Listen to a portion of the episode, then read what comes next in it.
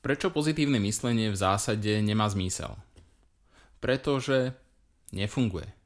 Tak eh, vám ďakujem a vidíme sa pri ďalšom videu.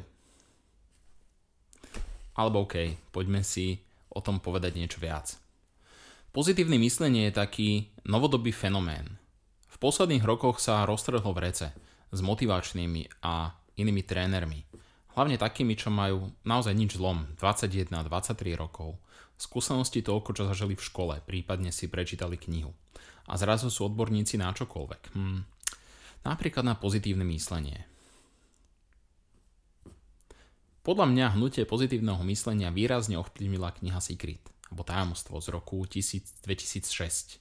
Aj keď je hlavne o sile príťažlivosti a kombinácii teda so silou pozitívneho myslenia.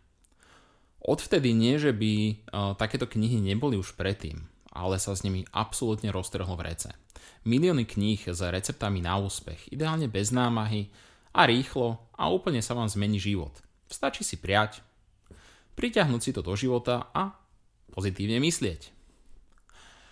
Škoda, že tie desiatky a stovky miliónov ľudí, ktorí si tie knihy kúpili a videli film, to počasie vidia inak.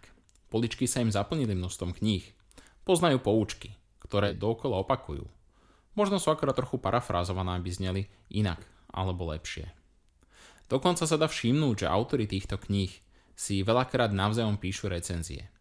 A celé je to taký kolotoč a obchod so slubmi. Slubmi, že bude lepšie.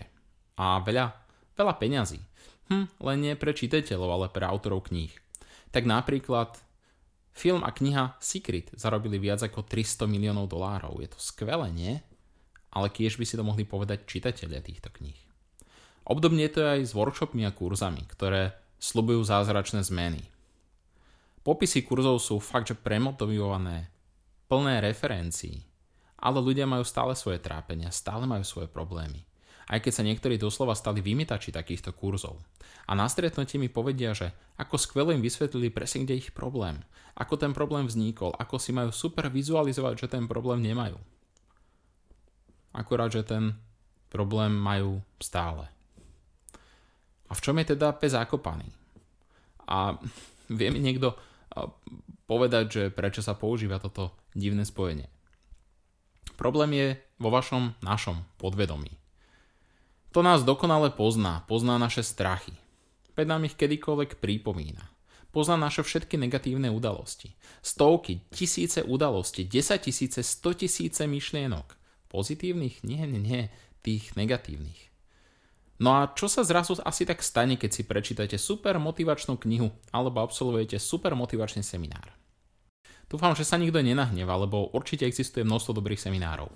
Takže ak taký robíte, tak to prosím neberte osobne.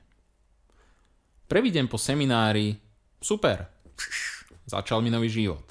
Deň číslo 2, OK, um, som plný elánu a dnes všetko zvládnem, ako by povedali bratia Češi, to bude. Ale čo taký tretí, štvrtý deň, ako by sa zrazu v hlave ozval taký malý, ale priebojný hlások. Veď toto nie si ty. Prečo by si dnes mal mať super deň? Ako, z akého dôvodu? Čo iné ako pred rokom, pred 5 rokmi? Prečo zrazu by si mal mať super deň?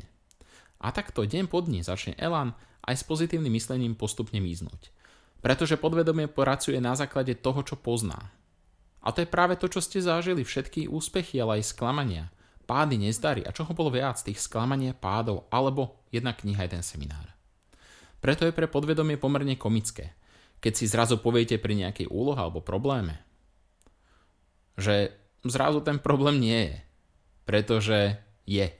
A kým podvedomie nezmeníte, tak problém aj ostane.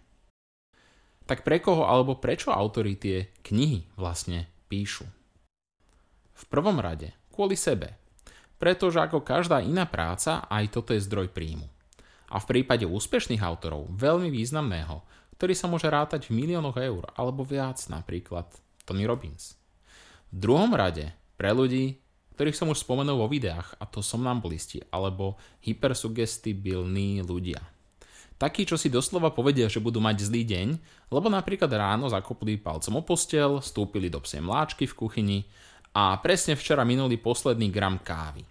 Tak proste dnes musí byť zlý deň a presne taký ho majú. Rovnako je to aj s dobrým dňom, ale keďže práve oni asi nečítali knihy o pozitívnom myslení, tak o tom nevedia, že pre nich má zmysel myslieť pozitívne. A preto pre týchto ľudí je motivačná kniha naozaj výborný darček. Lepší ako ponožky. A v neposlednom rade, píšu ich aj pre vás ostatných, aby ste v priebehu času zistili, že prečítanie knihy nefunguje a obhľadali sa po iných metódach, ako dosiahnuť svoj cieľ. Čo tak e, napríklad hypnoterapia. Keďže práve hypnoterapia pomáha zmeniť vaše podvedomie tak, aby akceptovalo váš cieľ a tým pádom zmenil aj vaše reakcie. Ale nebude to hneď a nebude to bez námahy. Aj pri hypnoterapii to chce vedomú prácu a snahu. Človek určite neschudne, napríklad pri chudnutí, hej, keď bude pozitívne myslieť. Takže počerknuté a sčítané, motivačné knihy majú zmysel, aj keď nefungujú. Pretože mi rozširujú portfólio klientov a týmto sa vlastne e, všetkým autorom a trénerom za takéto knihy a semináre chcem poďakovať. Tak sa majte pekne a ja si idem niečo prečítať, o čom by mohlo byť ďalšie video. Ahojte.